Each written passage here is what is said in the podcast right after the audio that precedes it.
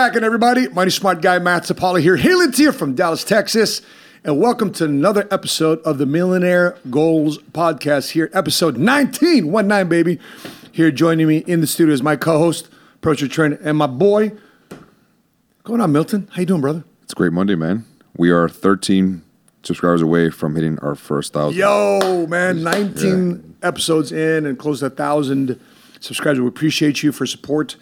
Uh, listen, guys, we are talking about faith, finance, fitness from a biblical perspective of how to approach areas and aspects of our life. And we're glad that you are all vibing to this message when we promise you we're only going to get better. Uh, so, uh, in this episode, we got a bunch of topics here, uh, such as the exact six figure salary that Gen Z and millennials need to feel like they've made it. We've got the Bible cure for healing from trauma. We got uh, what you need to be doing as a parent to help your children grow. It's an interesting, specific uh, topic here that I think a lot of people have looked over because of technology. And also, we're going to be reacting to a bunch of videos here. In, in other words, uh, these are our first reactions, first look at these videos. So you and I are watching for the very first time, getting our genuine, authentic reactions to some of these videos. So uh, why don't we jump into that? Let's do like, it. take a look at some of these videos here. So the first one here, the uh, uh, uh, um, Steve Harvey video, uh, Jordan, if you could please, about getting away from your family members. What does he mean by that? Get away from these people that's in your life that ain't doing nothing. Get away from people in your life that's hating. Get away from your family members that ain't ever opened a business. Get away from your family members that ain't ever followed their dream. Get away from your family members ain't never been nowhere but to the family reunion. Get away from them. Get away from them. I had to do it. When I told everybody I was getting into comedy, man, oh Lord have mercy. You can't get into comedy. You ain't even funny. How you gonna make money telling jokes?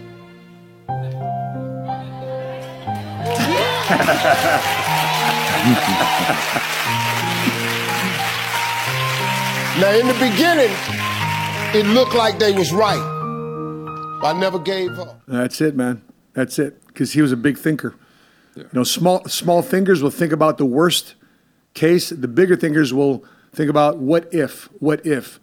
And so, uh, you know, I've had to go through this process myself. Everybody that's achieved any level of success financially, in their career, their business, whether you're a celebrity, somebody that's in the business world, you had to get through some form of separation of the people that you were raised with, the people that you grew up with, your family members, because of them trying to talk you down out of your dreams. My Marines told me, hey, Sapaula, all you know how to do is be a United States Marine. What do you know about finance? Did you just, just file bankruptcy a year ago? Did you just file, file for divorce? Aren't you a single dad three? What the heck do you know about money? Well, guess what? 23 years later, 23 years later, here we are. And so I stuck with my decision, and a lot of people stuck with their decision. But my decision was also separate myself from people who were thinking about small things, small endeavors. What are your thoughts about this, brother? Same exact thing, man. I uh, when I started my business in 2020 during that pandemic, all my friends, not one single person said, "Hey, I'm rooting for you. I'm, go- I believe that you can do it. I believe you can actually make it." Every single person offered me a job, saying, "Hey, you got furloughed. You need to get a job, Milton. There's no way in hell you're going to make it. You know nothing about business. You didn't even graduate college. You went to two trade schools. You have no idea on finance. You went to Proviso West High School. They didn't teach you shit about finance or business. There's no way in hell, Milton. You're going to put your family through this. You're going to put your, your legacy through this. Are you really going to put yourself in a position where you're going to not not be able to meet the goal that you're trying to achieve? It's too hard, too difficult. You can't do it. Just stop thinking outside of the box. And it's hard to do that because your identity is so much of who you grew up with. Your identity is the people that you love and care about, but your purpose Yeah. is different than your identity. One thousand. And so when you, when you look, uh, we, we've been reading this book here. We're, I'm rereading this book here. Oliver guys is our book of the month, Magic of Thinking Big. Uh, right here in chapter, uh, uh, excuse me, page 14, it says it's all about belief. Belief is a thermostat that regulates what we accomplish in life. He who believes he is unimportant, so everything he does has an unimportant mark. Mm. As time goes by, the lack of belief in himself shows through the way the fellow talks, walks, and acts. Now, look across the way at the person who is advancing forward. He believes he is worth much, he receives much. He believes he can handle big, difficult assignments, and he does. Everything he does, the way he handles himself with people, his character, his thoughts, his viewpoints, all say, here is a professional, here is an important person. That's why you got to think about your purpose, man. And so in that process, as much as now we say to cut them loose and forget about them, I mean, still show up to the barbecues, Yeah, it's good food. still show up to the the family gathering. But this doesn't necessarily mean if you are on purpose, that means you're there all day. Yeah. You know. So uh, let's go to the next video. Uh, Ryan Reynolds is a billionaire, and it's not from acting. Let's take a look at this. Ryan Reynolds is now a billionaire, but it's not from acting. It's from this one thing that he calls fast advertising, and it's brilliant. He just sold Mint Mobile for 1.35 billion. Two years before, he sold Aviation Gin for 610 million, and then last year he bought a soccer club for two and a half million bucks, turned it into four million dollars with one documentary. What he basically does is he bought a digital marketing company, and he said for all the companies that I buy, you're going to take whatever's happening in the news and you're going to immediately create ads surrounding it for my companies. So when that Peloton chick was in the ad where her husband bought her an exercise bike and everybody was freaking out, within 48 hours, Ryan's company had casted, script, and shot an ad for his company drafting off this little story that was happening in the news. The secret to Ryan's success isn't that he has millions of followers online, it's that he took attention and fast execution and put them together to create billion dollar brands. Something we could probably all learn from. And I know some of you guys are thinking, "Oh, it's so lucky." You know, he's an actor; he's got paid millions and millions of dollars. Well, listen, if you look at um, uh, Jordan, can we take a look at my screen here real quick? I, I just googled really quickly his list of movies. He's been in movies since 1993. Ordinary Magic, The Alarmist, Coming Soon, Dick, Boltneck, Alive, Finder's Fee, National Lampoon's Van Wilder, Buying the Cow, The In-Laws, Foolproof, Harold and Kumar Go. So look at all the look at all these movies he's been involved in. Okay, I can go on and on and on. Basically, a movie every other year. He's got a movie every other year. Some every year. 2005, 2006, 2007, 2008, 2009. Multiple movies A year. a year. Jeez. Because now he's getting momentum. So here is just one movie every other year, right? One one gig, another gig, two gigs. Here three gig, three in uh, uh, two in 2000, uh, one in 2001, two in 2002, two, thou- two in 2003, two in 2004, three in 2005. Henry Horn, Have you ever seen that movie, bro? yeah, I wasn't fond. I wasn't fond of it. Yeah, exactly. One in 2006, 2007, three in 2008, five, what, four? 2009, 2010, three in 2011, stacking movies on top of it. He's got momentum, but it's going back to when? 1993. This is, this is a 30 year career. And, and one thing I want to caution people is don't confuse this guy's chapter 35 with your chapter one. He became a billionaire because he's been at this for a minute. Yeah. And by the way, I'm a big fan of Deadpool. Talk about dark humor, huh? it's it's, it's nuts. But he's become a billionaire not as an actor. Think about this. He used acting as a financing vehicle to get him to invest in other things. Now, I don't know Ryan Reynolds personally, but these are moves that are indicative of somebody that makes money instead of blowing it, instead of trying to show to be somebody that he's not materialism, et cetera, et cetera. He used that acting money as a springboard to get him to be a billionaire, to, to invest in these brands today. So that's what you do with your money savers and investors. And you, he created that one thing. And some, sometimes people think, I need to create multiple streams of income, multiple streams of income. Well, this guy dedicated himself to acting and making, movie and Hol- making mo- money in movies in Hollywood but he used that money to reinvest that back into businesses, into ownership. He played as an actor to make the money, but he thought like an owner the whole time through. Milton? Talk about living below your means. All right, now I just uh, went online and I typed in, and again, I, I could be completely wrong. This is based on paparazzi stuff, right? What kind of car does Ryan Reynolds actually drive? This man drives a 2014 uh, Cadillac Escalade. You would think that a lot of people, especially nowadays, a lot of these kids nowadays, you know, they make some form of change, or people who aren't uh, really um, financially aligned with what they should be doing or what the future actually should have for, the, for them, right? What was one of the first things. He, one of my friends, he made a quarter million dollars maybe about two years ago because he became a lawyer. Yeah. Right now he's maybe about three fifty a year.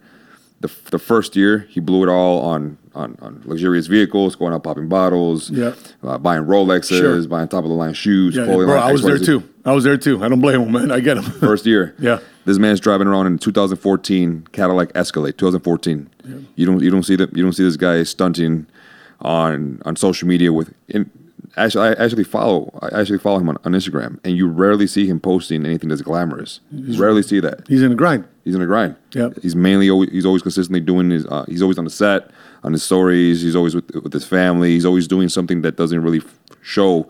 Oh, I made of money, even though we all know that he is. For those of you that know Ryan Reynolds, Yeah. let us know. Have you worked with him to some extent? Have you worked with him in Hollywood? Have you worked with him in his businesses?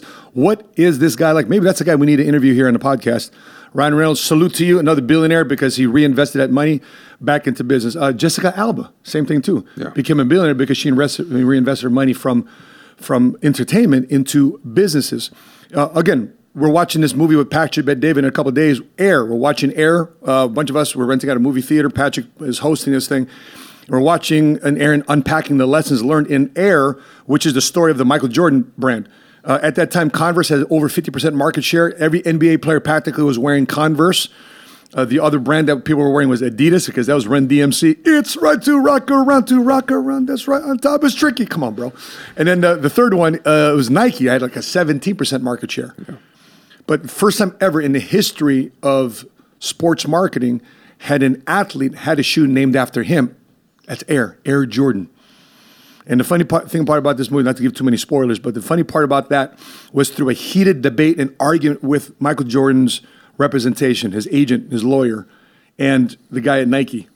They're having an argument, having an argument, an argument. Next thing you know, the guy uh, comes up with, "What are you going to call it? Air Jordan?"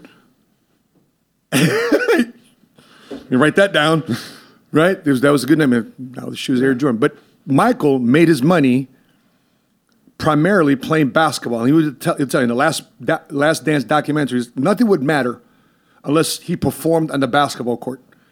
Once he performed on the basketball court, all of these opportunities opened up.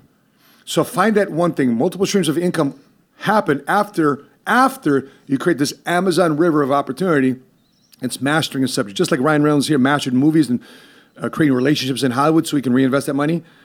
Congratulations to him. Um, let's look at this. Uh, speaking of basketball, speaking of sports, let's look at uh, this next video here on uh, Giannis A5. We call him A5 because A5. his last name. How do you say his last name? Bro, I was watching the video right now and I completely forgot. anyway, we say A5 because there's five syllables in Giannis's last name, but uh, he's shutting down a reporter about failure. Let's take a look at this. Do you view this season as a failure? Oh my God. He says he you thinks asked me the same question last year, Eric. Do you get a promotion every year on your job? No, right? So every year you work is a failure? No. Every year you work, you work towards something, towards a goal. It's not a failure. It's steps to success. Michael Jordan played 15 years, won six championships. The other nine years was a failure? That's what you're telling me. It's a wrong question. There's no failure in sports. You know, there's good days, bad days. Some days, some days you are able to uh, be successful. Some days you're not. Some days it's your turn. Some days it's not your turn. And that's what sports is about. You don't always win. We're gonna come back next year, try to be better, try to build good habits, try to um, play better, not have a 10 day stretch with uh, playing bad basketball. You know, and hopefully we can win a championship. That's attitude, man. Steps to success, man.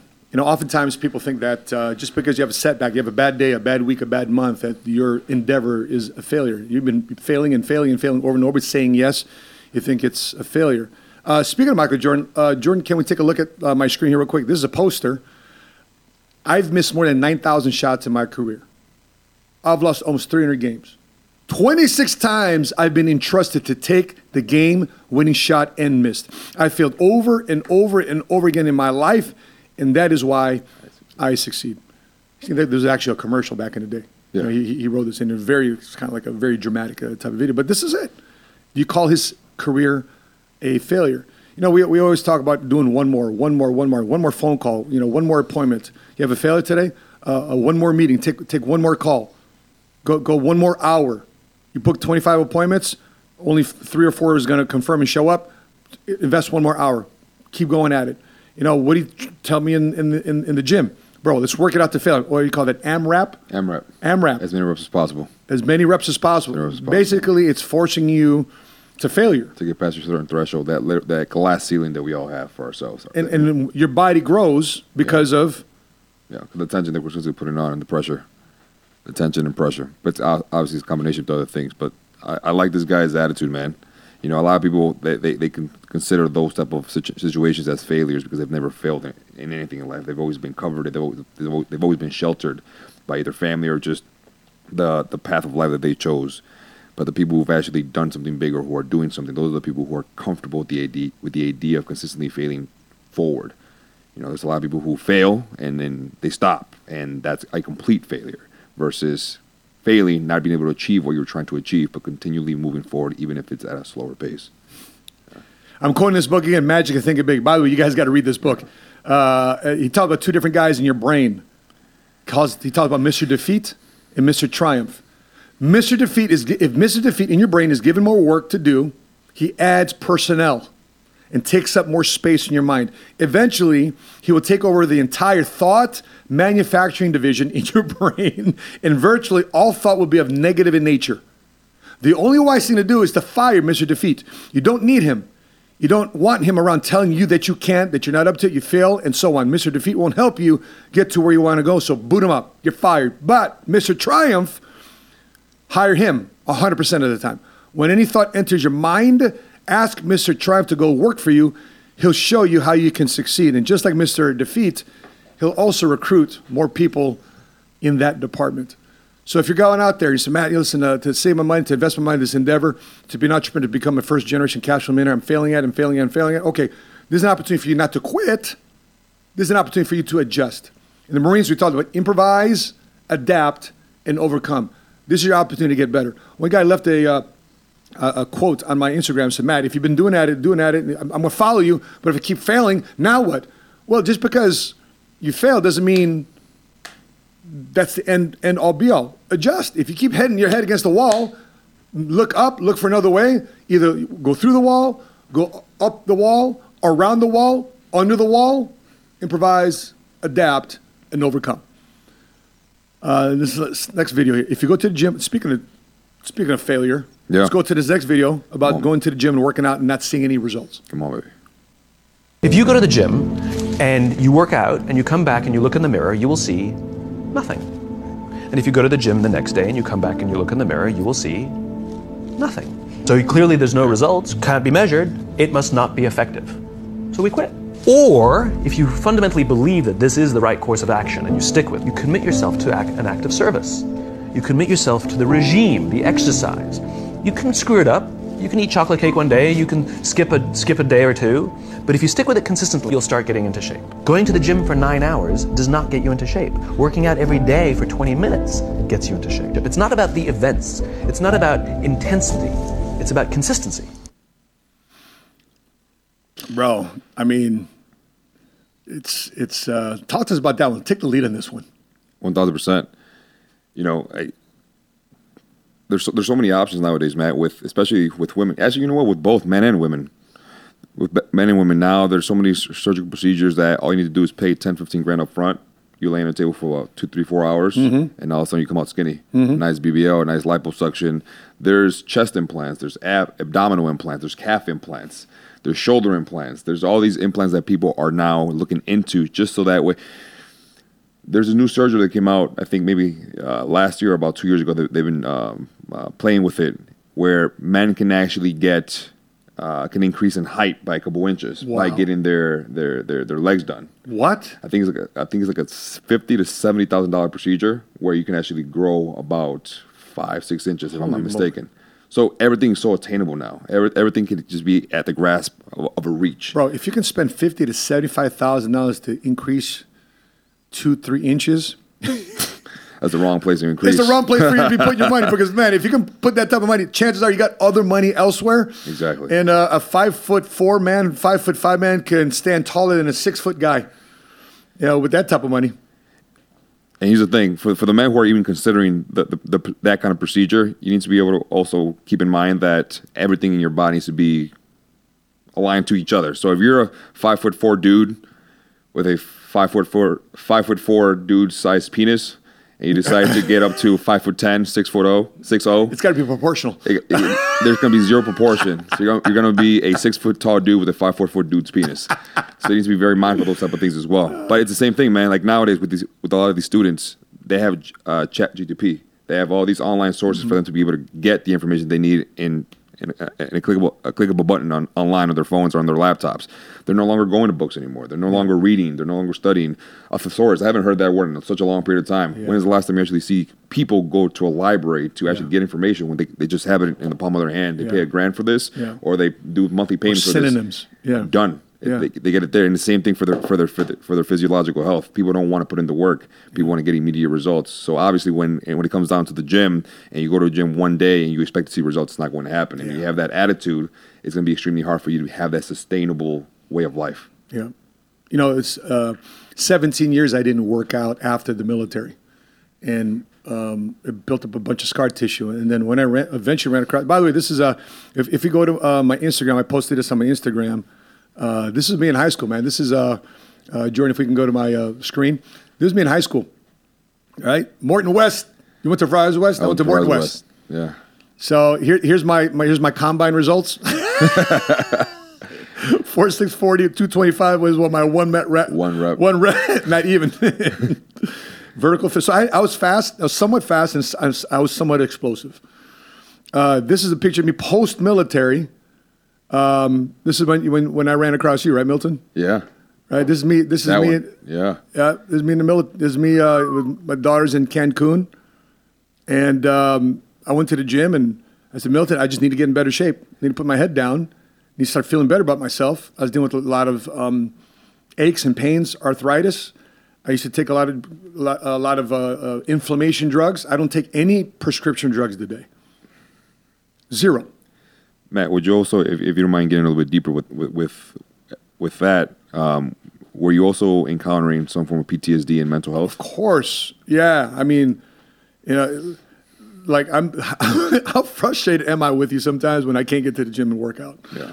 And then and then when I'm at the gym and I, my lower back is acting up, how pissed off that I, I can't carry on sometimes with the rest of the workout. Yeah. And like Milton pinned me, my, my back is seizing up, and and you feel my back. It's all it's all tense up. And you got I call him I call Milton the people's elbow. But that's so freaking therapeutic for me, man, to go to the gym.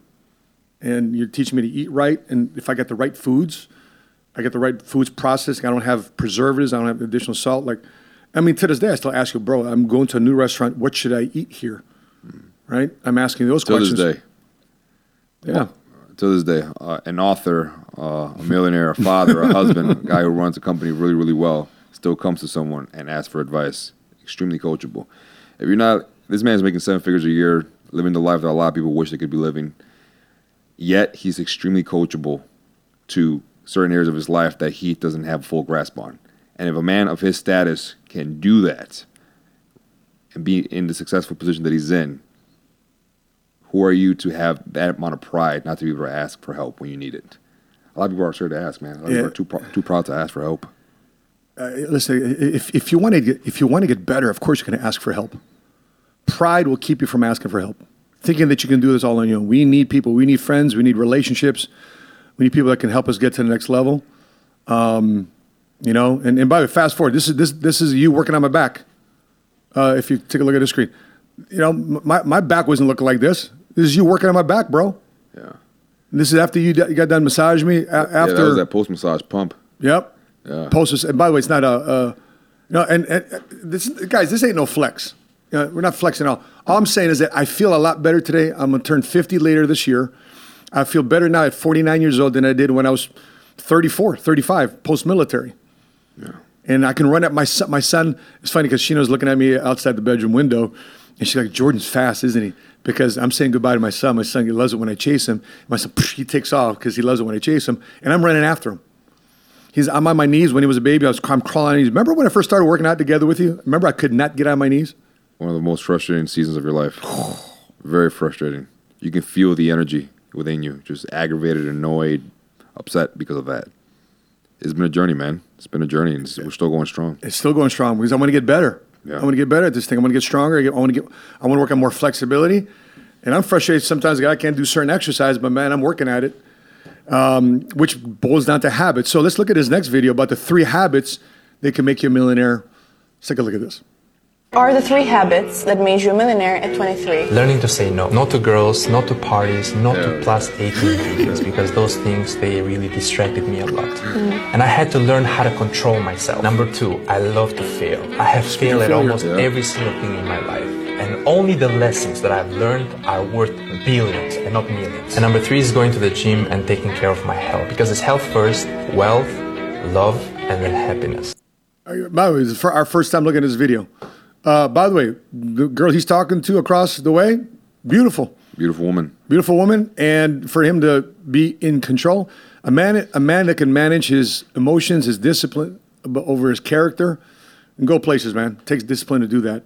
But what's what's the flip side? The flip side is I want to sleep with every girl, I want to hook up with every girl, I want to go to every party, and then you look up. uh, By the way, I did that for ten years.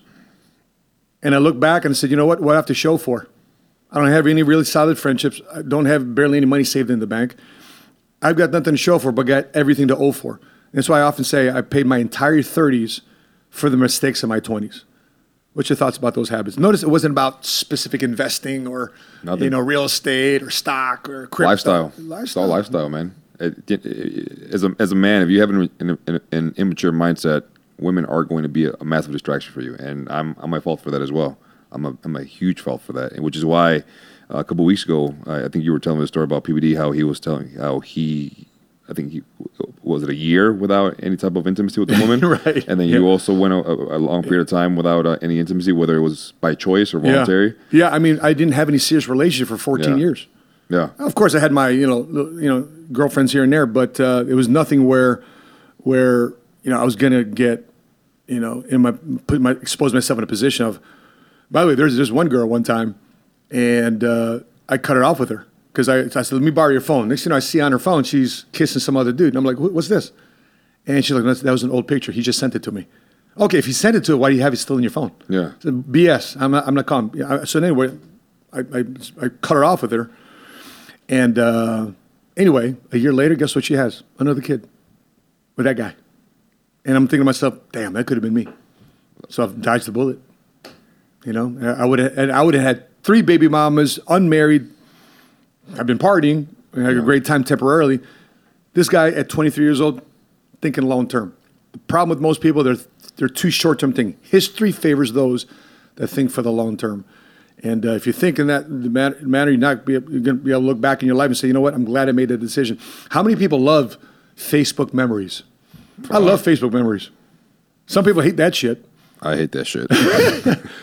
The only time to look back is to see how far you've come.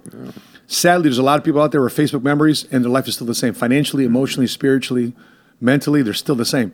And their current status updates and posts justify why they are still today the same person they were five, six, seven, ten years ago. Listen, you should change. You should evolve. If you are really set on values and principles, they should be even more thought out. They should be even more clear. Or you should have gotten rid of certain people or certain values and principles that aren't working in those five, six, seven years. It shouldn't be the same person. If you're still recognizable from five, seven, ten years ago, there's something wrong there. Let's go to the next video. Uh, why modern men are scared of marriage. Let's take a look at this. Going to a dream scenario. I don't know, man. Let's say you go to a car dealership. You finally save up that money to buy what's your dream car? Right now, G Wagon. All right, you save up the quarter mil, 300K to buy one, right? Dealer tells you, hey, it's fucking impeccable, it's beautiful, it's this color that you've been wanting, you've been dreaming about it, etc. You buy it, but then you find out on the odometer that there's 100,000 miles on it. I knew you was gonna say that. How would that make you feel? It, it's bullshit. You would feel duped, wouldn't you? Of course. Because other people drove the vehicle around and didn't pay as much as you set did, them up. right? Yeah. So why is it that men are insecure on a woman's body count, but if you were to buy a brand new car, aka marriage, and that car was used, you would feel duped? Uh, stuck. they, they got nothing to say. They got nothing to say. There's no there's, there's, there's mileage on it, man. And, but the sticker price said brand new. So, I mean, what's what's what, why are modern men today scared of, of marriage? Is it this because of body count? You know what, man? I, I, I, I, can- I can, I can say that I was probably one of those. Well, still trying to work through it, Matt. Uh, one of those shallow guys who was like, yeah, yeah, body count matters. But then I always get humbled by my the women in my family. Like, why does it matter to you so much? Like, wh- why does it matter for men? Why does it matter that you know that women have an X amount of body count, but yet the men are allowed to go out and dick around as much as they want? Yeah. right? And as as uncomfortable as that sounds, you know, then I have to question myself: Is that coming from a place of insecurity, or you know, what what what what place is that coming from?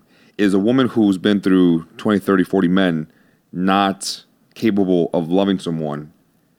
You know, once they meet someone. For example, I come across a woman today, fall head over heels for her. I feel like this is it. This, this is that. She meets every quality that I've ever wanted in a woman. Six months down the line, I'm like, yeah, I'm ready to marry this woman. But turns out she's been through X, an X amount of men. Mhm. Is that going to be the defining factor between me and being with someone that we mesh with, right? Mhm. I don't know. It, it, it's for that aspect. I, I could say maybe maybe a couple years ago, I was like, "Fuck no, I'm not going to be with someone who's been with X amount of people."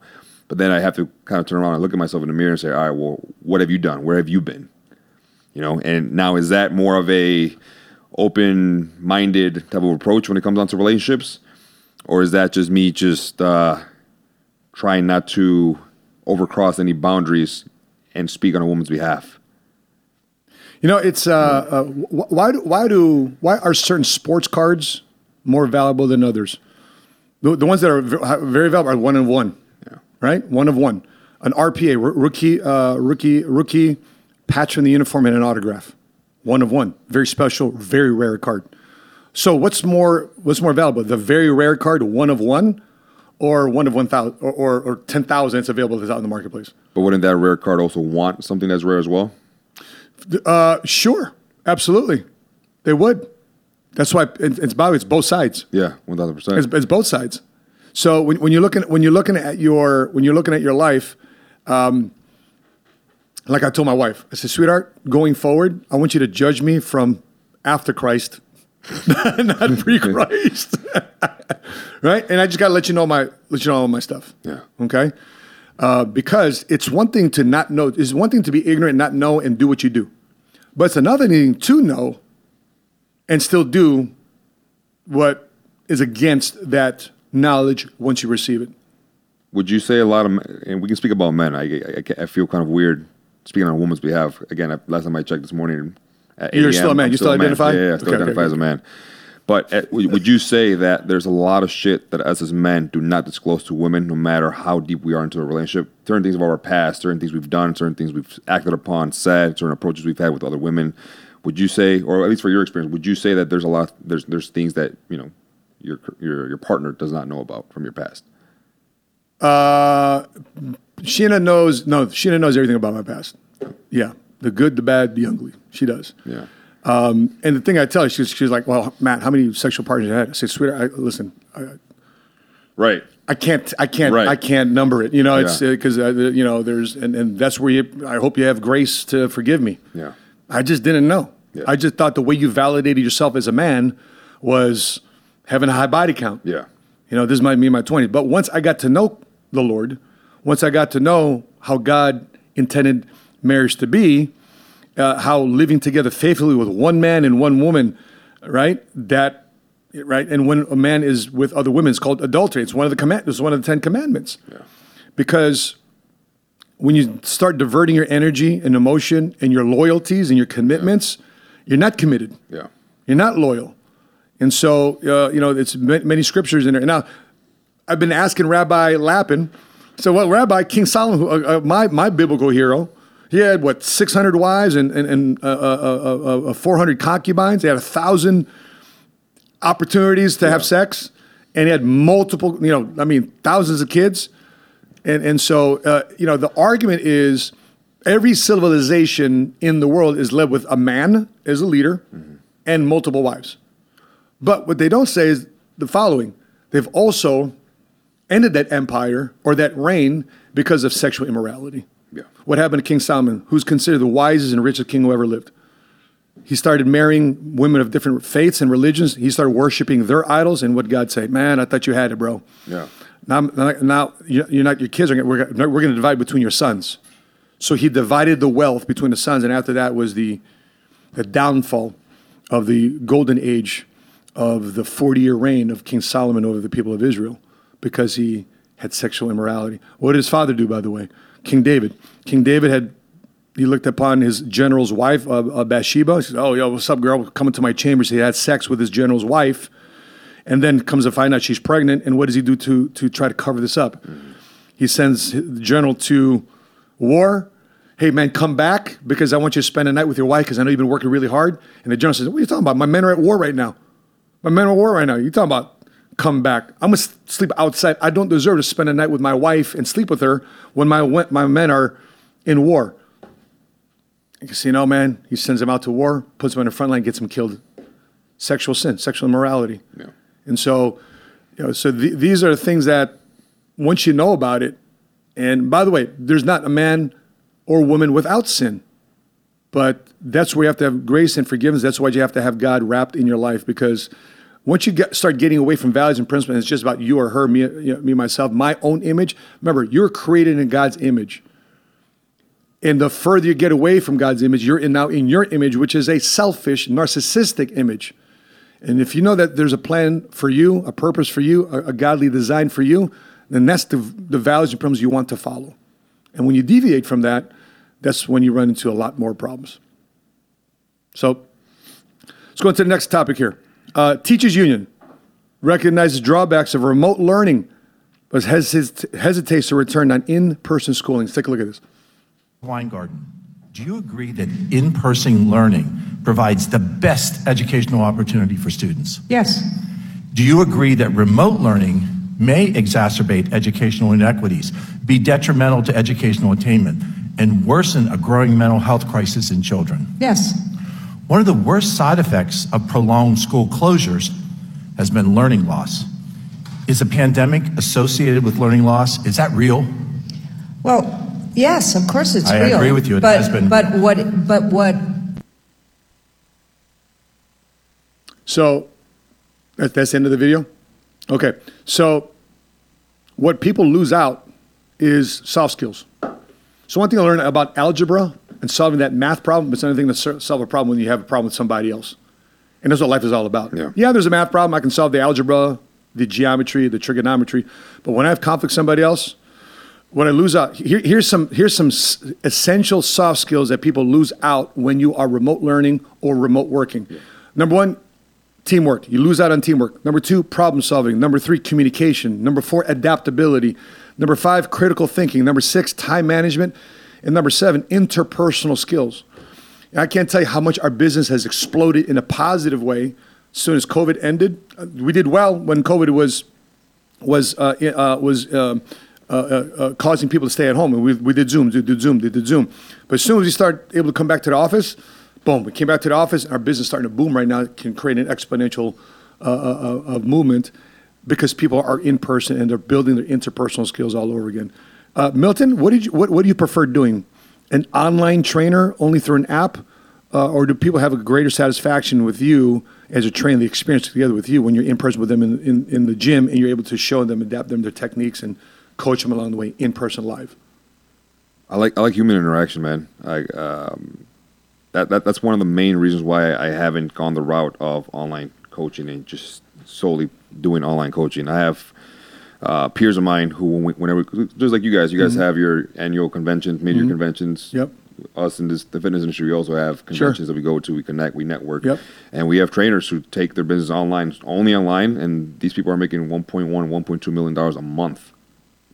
Online coaching, Yep. that's it Mhm. but it's everything that everything that they provide for their clientele, Mhm. cookie cutter, you know, very generalized, very you know, just have this. Here's this program that you can easily Google. Here's this workout program that you can easily also also Google. Supplement list, work, wh- whatever the case may be, anything that a trainer provides to a client to a client, but there's no hands-on, there's no connection, there's no you know, there's no there's no uh, relationship between the client and the trainer because the trainer is training over a thousand people online, but there's no en- engagement. It's all uh, automated. My question for them then is client acquisition. So how do you acquire the client to go to your app to, to go to your website to be able to provide coaching online? the influence that you've gained o- online. It's all through ads now. It's all automated. That's it. It's all so ads. It's, so it's ads. ads. It's So- all ads. So, so if they're making 1.2 uh, million, one to two million dollars a month, my next question then would be, what's your cost for client acquisition? Yeah. You know, what does it cost to, to for example, a, a guy approached me about uh, uh, starting uh, Amazon store. Hey, Matt, you got $100,000 in your credit card? Of course, I of course I do. Let's start an Amazon store. says, okay, so what do you need hundred thousand dollars? So I need hundred thousand dollars for you to charge on advertising to come to your e-commerce store. So therefore, we can generate you know one hundred fifty thousand dollars in sales a month. So wait a minute, I need to come up with hundred thousand dollars in advertising first to come up with one hundred fifty thousand dollars in sales, so I can make th- a thirty percent profit. I don't know, man. Yeah. Because the moment I stop, the moment I stop advertising, do I actually have a real business? Right. I don't. That's that that that's um that's something that's extremely trendy right now, especially in the fitness world. All those people who are f- following, watching us, and are in the fitness world or are considering getting someone online. Matt, like you have you have so many, you have no idea how many gu- gurus are on Instagram and Facebook who are posting ads, spending maybe about five hundred to three thousand dollars max, uh, unless you're making decent money. You probably spend Mhm. around 10, 15 grand on ads that are pushing out, you know, these online trainings, these online coaching opportunities. And now a lot of these trainers are transitioning. They find one system that works for them. Now all of a sudden they become the gurus that they get to uh, they get to train trainers, something like Mhm. you know, what you guys Mhm. are doing this week. They go online, they tell the trainers, Hey, are you tired of only making two, three grand a month? I found a system or I have a blueprint that you can make anywhere between 10 to 30 grand in the next 60 days. Yeah. People latch on to that. Mhm. Now people pay them 16 to, 16 to 20 grand for, for their help for three months. Yeah. And I've been pitched. I've been, I've been, I've been Yeah. approached. Like, hey man, look, this is how much we're making. This is how much this person's making a month. Mhm. If you want to be able to leave your clients behind and say fuck your clients and just go Mhm. online and create more time, 'cause that, that's how they sell you. That's how they were trying to sell me. Yeah. Milton, aren't you tired of just seeing people on a daily basis? Aren't you tired? Of, uh, aren't you tired of the responsibility that you that you have with your clientele? What if you can just buy back all your time and you can literally work from your laptop as long as you have Wi-Fi from anywhere in the world and not give a fuck about anything that's going on? Yeah. Milton, true success is being able to buy back your time, which I agree. But if you want, if, but if you want that success, I have the blueprint for you. It will be sixteen grand for the for the next three months. I'm going to show you how to build a system online. Mhm. But again, as you said, everything is everything has to do with relationship, man. Everything. Yeah. If I'm not pushing out ads, I'm not making money. If I'm not pushing out ads, I'm not getting clients. I need to be first need to be able to, first need to be able to build a relationship and a base with clients in order for me to be able to have that exposure. What I have today, I've been doing this since 20, 2009, 2010. It took me 12 years to be able to build this reputation of what I've gotten up, to, sure. up to this day. Yeah. 10 years. And all these all these online people are preaching that in the next 30, 30, 30 to 60 days you can make 30 to 40,000 dollars a month Yeah. in a short period of time based Yep. through ads. Yeah. Yeah. But you got yeah, but you got to have a big bankroll to. do- And by the way, that was the same thing for me insurance. If I put I put five seven thousand dollars a month in direct mail, this is before you know ads. Yeah, yeah. Five to seven thousand dollars in direct mail, get X amount of people to come to your dinner seminar to teach them financial concepts, and three, four, five of them might be- become your clients. You can get thirty thousand dollars in process. So does it make sense to spend seven thousand dollars in advertising to make thirty thousand dollars in in in uh, in revenue? So the short answer is yes. Yeah. But long term, eventually, what I don't want to do, keep spending seven thousand dollars a month. Yeah. I, you know, I want to, I want to uh, uh, re, uh, redeploy that into jobs. I want to redeploy that into infrastructure. I want to redeploy that into new departments. I don't want to be stuck on steroids. I want to grow my business on an organic basis. And you know, this the best businesses grow by word of mouth. And I can transfer that. To, that it's, a, it's a more of a saleable asset to also transfer that to to to the next generation to an investor if that process um, uh, is more organic. Uh, next one, Jordan Peterson, your job as a parent. Your job as a parent is to make your child socially desirable by the age of four. Like you gotta, you, you, to burn that into your brain because people don't know that. That's your job. And here's here's why. You, it's it's easy if you think about it carefully. So you imagine you've got a you've got a three-year-old child, so sort of halfway through that initial period of socialization, and you take that child out in public. Okay, what do you want for the child? Who cares about you? What do you want from the child for the child? You want the child to be able to interact with other children and adults so that the children are welcoming and smile and want to play with him or her. And so the adults are happy to see the child and treat him or her properly. And if your child's a horrible little monster because you're afraid of disciplining them or you don't know how to do that properly, then what they're going to do is they're going to experience nothing but rejection from other children and false smiles from other parents and adults. And that's so then you're throwing the child out there into a world where every single face that they see is either hostile or lying. and that's not something that's going to be particularly conducive to the mental health or the well being of your child. Yeah, I, I love it because, you know, that, that's why you got to tell your kids the, the boundaries. And, uh, because if you help your kids, and by the way, that goes back to interpersonal skills, goes back to why remote learning doesn't uh, work long term. Uh, because you miss out on those soft skills. What he's talking about is not teaching kids the ABCs. He's teaching his kids by the age of four soft skills, interpersonal skills. I'm trying to look here for a video of my son just jamming out here with his class because he was leading class at three years old, four years old, on the months of the year January, February, March. My kid was leading the class.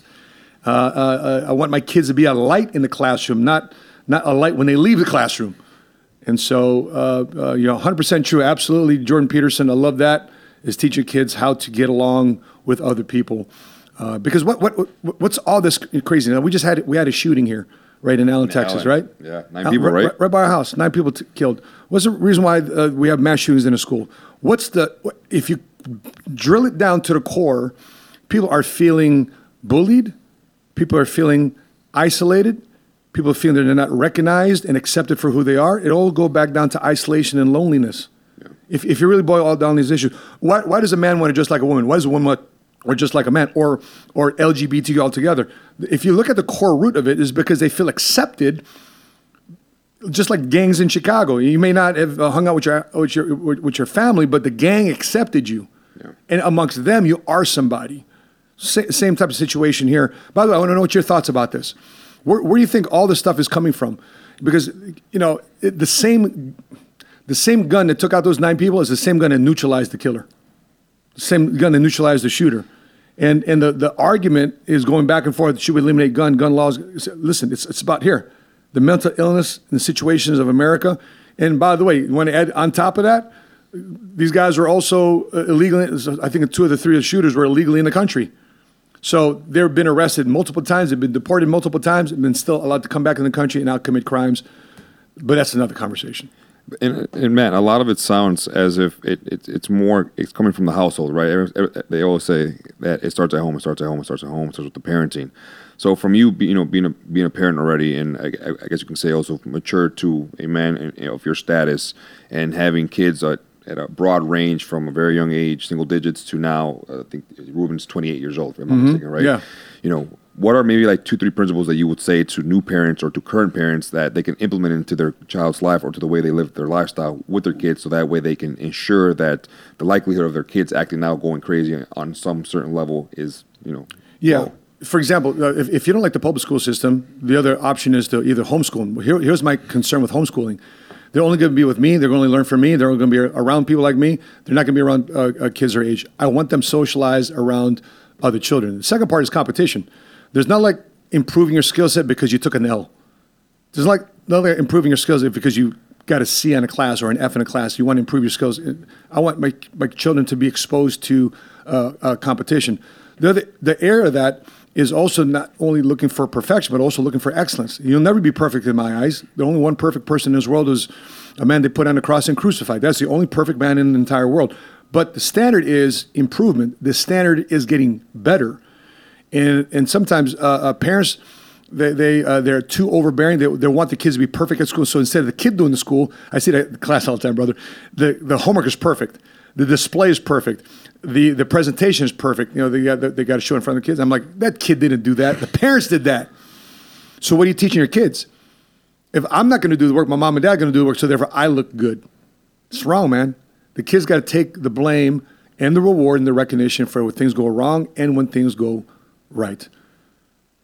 Let's go to the next one. Um, I've been a rich man and I've been a poor man, and I chose this every time. I've been a rich man and I have been a poor man, and I choose rich every fucking time. when I have to face my problems, I show up in the back of a limo wearing a $2,000 suit and a $40,000 gold fucking watch. Threw it away. He's a Wolf of Wall You listen to me and you listen well. Are you behind on your credit card bills? Good. Pick up the phone and start dialing. Is your landlord ready to evict you? Good. Pick up the phone and start dialing. Does your girlfriend think you're a fucking worthless loser? Yes. Good. Pick up the phone and start dialing. I want you to deal with your problems by becoming rich. Listen, man, I've I've had problems too as well. I've been both on both sides, and I have to agree. Maybe not in that particular demeanor, throwing away a forty thousand dollar watch, whatever the case would be. But you know, back to this book that we reading, Book of the Month. Actually, thinking big. He talks about excusitis. Four biggest reasons why people have excuses of why they can't get something done. You know, people often, uh, from a biblical perspective, Matt, you know, you shouldn't be preaching getting rich because you know you're a Christian, right? You know, uh, G- God says, you know, the, the you know, money is the root of all evil. No, in First Timothy, uh, it talks about the love of money is the root of all evil, not money being evil. Money is just a tool. Money, money is, is, is an object. It's, it's, it's a tool. It can't be evil by itself. The use of it is evil, and the use of it is the user of that specific tool. And so the, the flip side to a, a prosperity gospel is also the poverty gospel, We shouldn't have anything. I'm talking about being right in the middle. You got enough to make sure you're taking care of your family. You got enough to make sure you're taking care of your children. You got enough to make sure you're creating generational wealth. Oftentimes in the Bible, how many different scriptures in Proverbs that King Solomon despised the word laziness? King Solomon, ri- richest and wisest king we ever lived, despised the word laziness. Talking about the lazy man does not deserve to eat. If that if you don't work for your your, your current existence, you don't deserve to be living off the of other people, which is why I have a big problem with this whole Biden increasing the interest rates for people that have good credit and decreasing interest rates for people that have bad credit. It's opposite of this principle. And you're rewarding mediocrity. You're rewarding for you to be dependent upon somebody else. You don't become a millionaire, a first generation cash flow millionaire by depending on other people. You become a first generation ca- uh, cash flow millionaire by having faith, by asking yourself to gain greater skills, to improve in different areas, to overcoming failures, so therefore that you can become successful, so therefore you can be independent and not dependent. These are things that the path of getting rich and also money will expose your character at that point. When you're rich, when you're rich, what will you do? Will you be a bigger giver or will you be more of a nasty person? Money's going to expose that. But in the meantime, get rich. I highly suggest it. I'd rather you have money in the bank for things that you want to do than not have money in the bank. Mm-hmm. All right. So speaking of money in the bank, let's take a look at uh, this article here. Um, let me go. Let me go here to this. Uh, says six figure salary. The generation that uh, the generation of millennials and uh, Gen Z. Survey conducted by uh, Sky- Skynova found that young adults between the age of 22 and 35 would need to earn an average salary of 121,000 a year to feel like they have quote unquote made it. With Gen Z aiming slightly higher and paying at 124,000 and millennials earmarking 120. These figures are significantly above the median income in America, which is $69,000. Okay? Um, 58% of the two youngest generations of workers are unsatisfied with the current earnings. And when thinking about their desired salary, millennials and Gen Z are pushing well above the average with the desired pay package between 71,000 and 80,000. The top paying professionals for young people are lawyers, securities, commodities, and financial services sales agents, web developers, web developers, architectural and engineering managers, and software developers. Well, I'll tell you this, Milton, when I was in my 20s, I became a financial services person. I made more money than my peers. They made money initially in the first few years because I had to build up my business. But by the time I turned 30, I was making well above them. So uh, it's interesting how um, people in, in, uh, in this age group are well surpassed. I mean, is, what do you think? Is that misguided? Is that something that's off base? Is it uh, too over, over, over, overstepping their current uh, maturity rate? What's your thoughts on it? You're a millennial. I definitely am. Uh, one of the things that I've that I've noticed with uh, a lot of these uh, pay scales and these careers are happening nowadays. Uh, the, the, well, the careers are they're up and coming. If you want to make good, good money from from again from the trends that I've been seeing from from what we have right now in our society, Matt, pay attention. Pay attention to what's going on right now in society. What's up up and coming. One of the biggest things is uh, is is uh, uh, web developing, uh, web developing, and software developing. Everything's going on with AI. A lot of people are literally grabbing that by the horns and running with it full speed. And AI is literally, if you're doing it the correct way, if you're doing it the correct way, you know what steps to take. You already have an idea on how to run a business, how to run your business in your industry. Applying a some form of artificial, you know, AI into your business and knowing how to take step by step, it can literally take your business to, to the next level. And a lot of these, you know, careers that have been pushed on, pushed up on us for for years, like the nursing, the police officer, the you know the, the CDLs, and the te- being a teacher and being a cop, being a firefighter. I, I feel like th- a lot of those are starting to become very back then versus what's up and coming now when it comes down to the financial aspect of it. Because you don't see a lot of teachers making over fifty, sixty thousand dollars a crazy. year. And yet they spend hundred thousand dollars on their master's degree to, to get to get a You know, teaching you certification, all that. You don't see a lot of police officers, you know, capping out at over eighty thousand dollars a year, and that's a, and that's in a good neighborhood. You know, you still see a lot of these police officers making around forty five thousand dollars a year, risking their lives on a daily basis. Firefighters making around maybe fifty sixty thousand dollars a year, running running the risk of getting killed every every single day or every Mhm. single time they get a call from for a fire Sure. or some type of explosive. You know, and you know, keeping up with our society and what's going on worldwide, you would see that a lot of these online things are the ones that are starting to take off when it comes down to again, once again, web developing and software developing and your industry, the financial, the financial aspect, Yeah. the, the insurance industry. You, you, that, that's, that's one thing that stuck to my, that's uh, stuck to me, Milton. You need to be able to find something that not only is it recession proof, but now also pandemic proof. And for some reason, it, those two things have always stuck to me. What's what can I do for the rest of my life that could be pandemic proof and recession proof? And if I'm currently not in that field, how can I create what I have to become those two things that you continue consistently preach to your staff and to your agents? And if you're if you're and by the way, there's nothing wrong in wanting that, you know. But I just think it's kind of uh, misguided. Uh, think that in your 20s and 30s, some employer with you having no experience is going to pay you 120,000. Uh, I was sitting down the, the, the chief information officer for a very uh, for a top 50 uh, top 50 uh, uh, S&P 500 company, right? One of the top 50 companies in America, publicly traded. Sat down with the CIO, chief information officer. Everything about uh, uh, IT goes through his office. He's in charge of it. He, he reports to the CEO. This guy's making a quarter million dollars a year. This guy's an MBA. 30 years in corporate America before you start making a quarter million dollars a year. So, so if you're if you're thinking that you want to be on a track in your 20s and 30s and make 120, 150,000 dollars a year, consider one of these careers that just uh, that this article mentioned. By the way, I picked without a college degree, I picked a financial services sales agent. I became an insurance agent. And so I made my hundred thousand dollars without a college degree with a 2.2 GPA because I learned how to sell financial products and services. And the clients that we are having today are very satisfied and happy because we're safe money strategy type people. They haven't lost a dime in the market. And when real estate and mortgage licenses help people in their best of financial times, an insurance license helps people during their worst financial times. And so you, you got to figure out which which side of the coin you want to be on, and uh, and that's the benefit of being in business for yourself. You're looking at two guys here on this podcast. They're not working for somebody. We're working for ourselves, which leads me into my next topic. According to this article, the traditional capitalist system, based on transactional approaches and contracts, has limitations in times of crisis.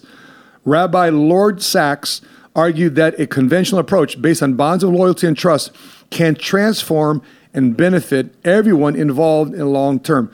Covenantal capitalism about creating meaningful relationships between business and people. Faith and business are inextricably linked. Religious principles, such as ensuring economic prosperity through brotherhood and shared values, form the foundation for economic institutions. Creating a covenantal capitalism that works for everyone requires a recommitment to these principles and investing capital, time, and effort. And that's why it's faith made millionaire, brother. And uh, I'm glad an arc like this exposed the fact that once you gravitate away from just being transactional, it's based on values and principles.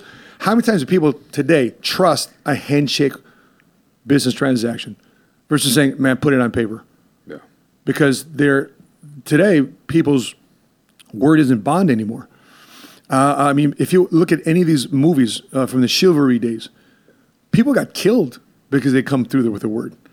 People put their lives on the line. I mean, if you just look at any, uh, uh, I was just watching uh, 300 the other day. It's a good You, know, movie. you either uh, uh, you either come back with your shield or on it. Yeah. In other words, you, you devote your life to you coming through. Either you won or you lost. Either come back with your shield because you won, or you come back on your shield because you lost. What's your thoughts on this? I was looking at a Bible verse, uh, Ecclesiastes 4, 9, 12, uh, 9 through 12. Uh, and it reads, Two are better than one because they have good reward for their toil. For if they fall, one will lift the other up. But woe to the one who is alone and falls and does not have another to help up. Again, if two lie together, they keep warm. How can one keep warm alone? And I, th- I think it, it goes hand in hand with, with, with what you just spoke on. Um, being able to be in business with someone that you trust and being able to have some, some form of principles and values um, approaching the business together and having the same vision and mission together to be able to be, be there for one another at you know at, at a time of loss or a time of gain. Yep. And nowadays, as you said, man, it's, it's extremely hard to be able to find someone or have someone in your corner or in your network that you can genuinely trust full on without again I need this on paper Yeah. because there's no trust there's, there, there's there's that line that a lot of people just don't want to cross anymore And, and if if you come through, at least i have documentation to sue you and bring you in court. Correct. Which, by the way, is not the Christian way or faith based way to overcome conflict. Uh, uh, uh, you're, you're talking about scripture. I looked at one of one of my favorite ones, Deuteronomy 32, verse 30. How can one chase a thousand, and two put ten thousand to flight? So in other words, one can set flight to one thousand, but two can set flight to ten thousand. Exponential math if their rock and values and principles are on the same foundation. So, so for some of you, I, wonder out there, how has capitalism gotten away? Capitalism has changed my life. Capitalism changed this guy's life. Capitalism allowed me to pay my guys last month over $1.6 million in commissions and fees. Cap- capitalism allowed this kid that's got no pedigree, immigrant family from the Philippines, 2.2 GPA, Morton West High School, Proviso West High School. Why are you right now not dependent on church, charity, and government or other friends and family? Why? Capitalism. Because allowed me to have economic mobility to go from broke to balling, zero to at least hero to my kids, hopefully. It's nothing to something. Capitalism. And here's the thing with capitalism it's free to buy, free to sell, free to win, but also free to fail. And it's the failure part that all people don't want to hear about. It's the failure part that people, ah, we need to have a soft lane. It's the failure part that people say we need participation trophies, but that's not the way life works. It's either you win or you lose. And then through your losses, you have to find ways to win.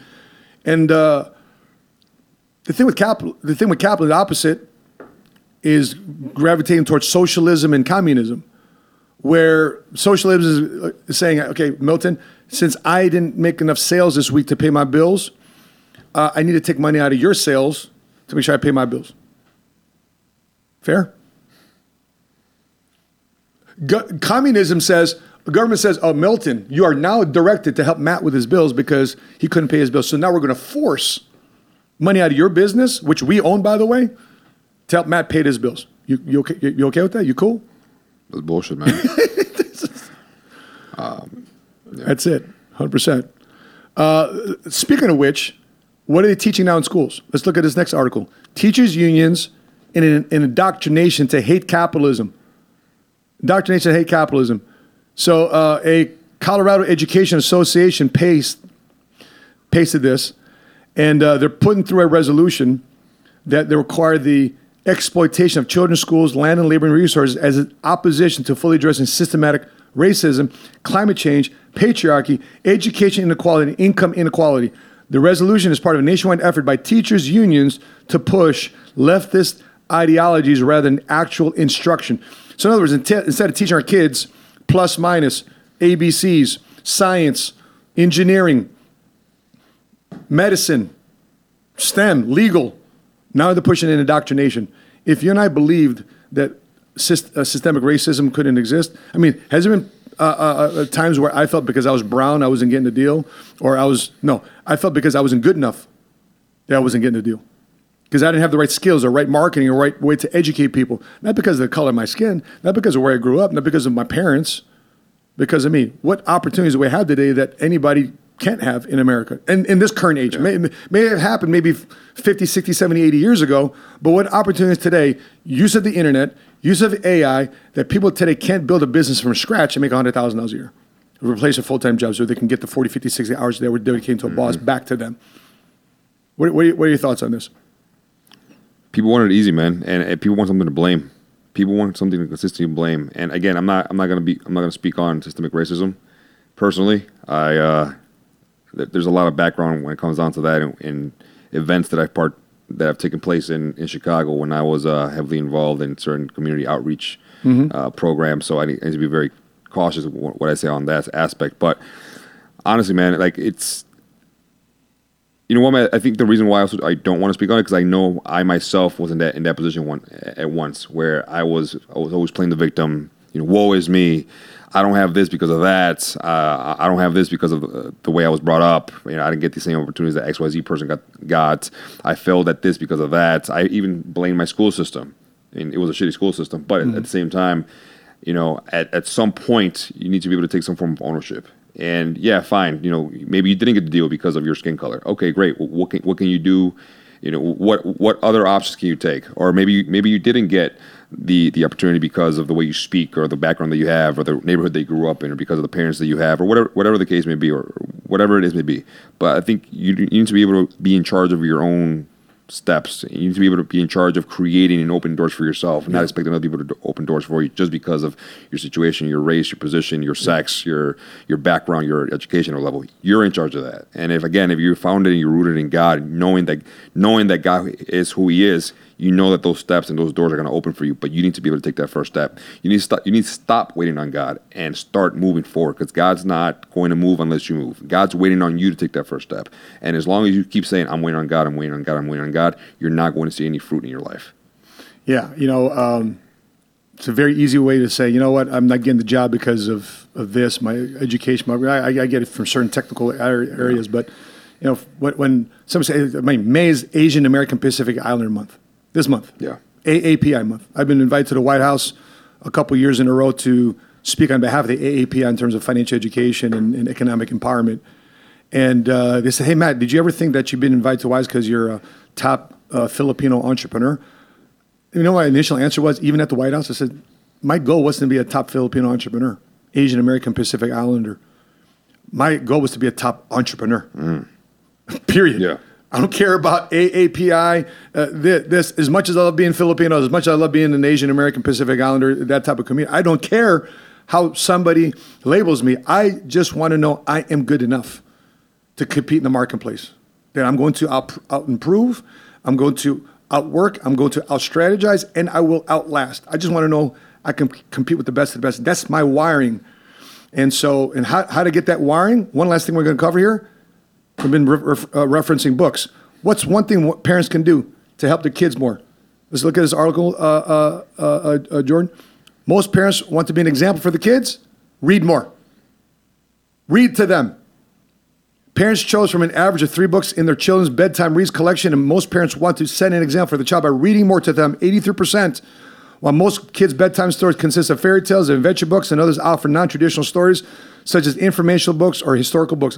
One of my favorite things to do when my kids were young, Milton, to also make sure I got my reading in. Sorry, kids, time to go to bed. Here's the book we're going to read Rich Dad, Poor Dad. This is an employee, kids. This is self employed. And this is a business owner. The kids were giggling. They have no clue what I'm reading, but they feel my enthusiasm. They feel my excitement about the topic. And I'm getting my reading. This is an investor. You want to be an investor? I want to be an investor. You want to be a business owner? Business owner. You want to be an employee? Right? So I was excited about it. Here is, you know, the power of positive thinking, kids. So I'd make a fairy tale type of delivery to a nonfiction book. Mm. So therefore, my kids got fed that language and the excitement of me reading to them. And right now, uh, uh, uh, my kids know this. If you want, to, if you want to do something in my house, my currency in my house growing up is reading books. Uh, you want to, you want your friends over? You want to play video games? You want money for uh, Roblox or whatever case may be? Great. Did you read? Great. By the way, reading is there's no reward for that. But if you write me a report, ten dollar reward. If you give me a verbal presentation about what you read, what your biggest takeaways were, and you present it to me, because I'm, I'm teaching my kids public speaking and being in front of me and, and pitching it to me, it's 20 bucks. And you get favors around the house. Doing your chores, no, no reward. You read a book, no reward. But if you give me a report, and by the way, JoJo's got a bunch of reports. Bah, bah, bah, bah. We're having a conversation with a kid today. Uh, uh, how, how do you feel about uh, reading with your, your peer group? How do you feel about what's going on in society? What, what do you guys talk about in school? What do you talk about with your friends? Talk, you guys talk about politics? He goes, yeah, sometimes. I was expecting to say, say no. You talk about politics? Yeah, you do. Well, what about? Well, Dad, by the time I bring up politics and what's going on, what's going on in a, a community today, I shut them down. They don't have anything to say. Yeah. You know why? Because JoJo, compared to other 12 year olds, are more read up on a particular subject, and he has a stronger position of why he feels what he feels and how he can sell that argument to people that don't have that uh, uh, particular viewpoint. I said, I looked at, I said, I looked at. I said, babe, he's going to be a lawyer. She's like, he's going to be whatever he wants to be. Said, yeah, but I think he's going to be a lawyer. he's, a, he's a great negotiator. So, Milton, episode 19. What, what are your final thoughts, brother, as we set off to go into uh, uh, episode 20 for next week? Next week should be a good show. Um, and once again, as I've always come forward on social media, stay informed, stay persistent, don't lose hope. If you fall, stand up. Once again, fall on your foundation, which should be God above all things. Put God first, second, and third above all things in your business, personal life, relationships, and, and everything that you do and everything that you say. You're going to see the fruit in your life each and every single day. That rhymed. Should be a poet. Come on, baby. Come on, baby. That's it, man. Well, well, I appreciate you guys for tuning into as well. Uh, this is an awesome journey. Uh, by the time we have next uh, uh, week's uh, episode, uh, we're doing a couple of things um, here in the community too. as well. We're going to have a cigar event May 24th here in the uh, uh, North Dallas area. We'll give you more details, but it's going to be a cigars, wealth, and whiskey event May 24th. So if you are around locally, we'd love to meet you there uh, at the Cigars, Wealth, and Whiskey event here May 24th. Drop us a DM. It's going to be here in North Dallas. Uh, we're firming up the location. Uh, the details are going to be released here by next week's uh, podcast. With that being said, guys, Train to Train is on right now. 3,000 of our guys here from across the country are in Dallas. And uh, we're just like, very excited to help people from a personal finance standpoint, help people start their own businesses, uh, and help people improve their financial literacy and financial education. So, with that being said, I'd love to know your thoughts, your comments, your questions, your feedback. Please put it in the comment section below. And if you haven't done so already, make sure you please subscribe to the Millionaire Goals podcast. We'll see you next week, episode 20. With that being said, till we meet again, continue to live smart, continue to love smart, and be money smart today. today.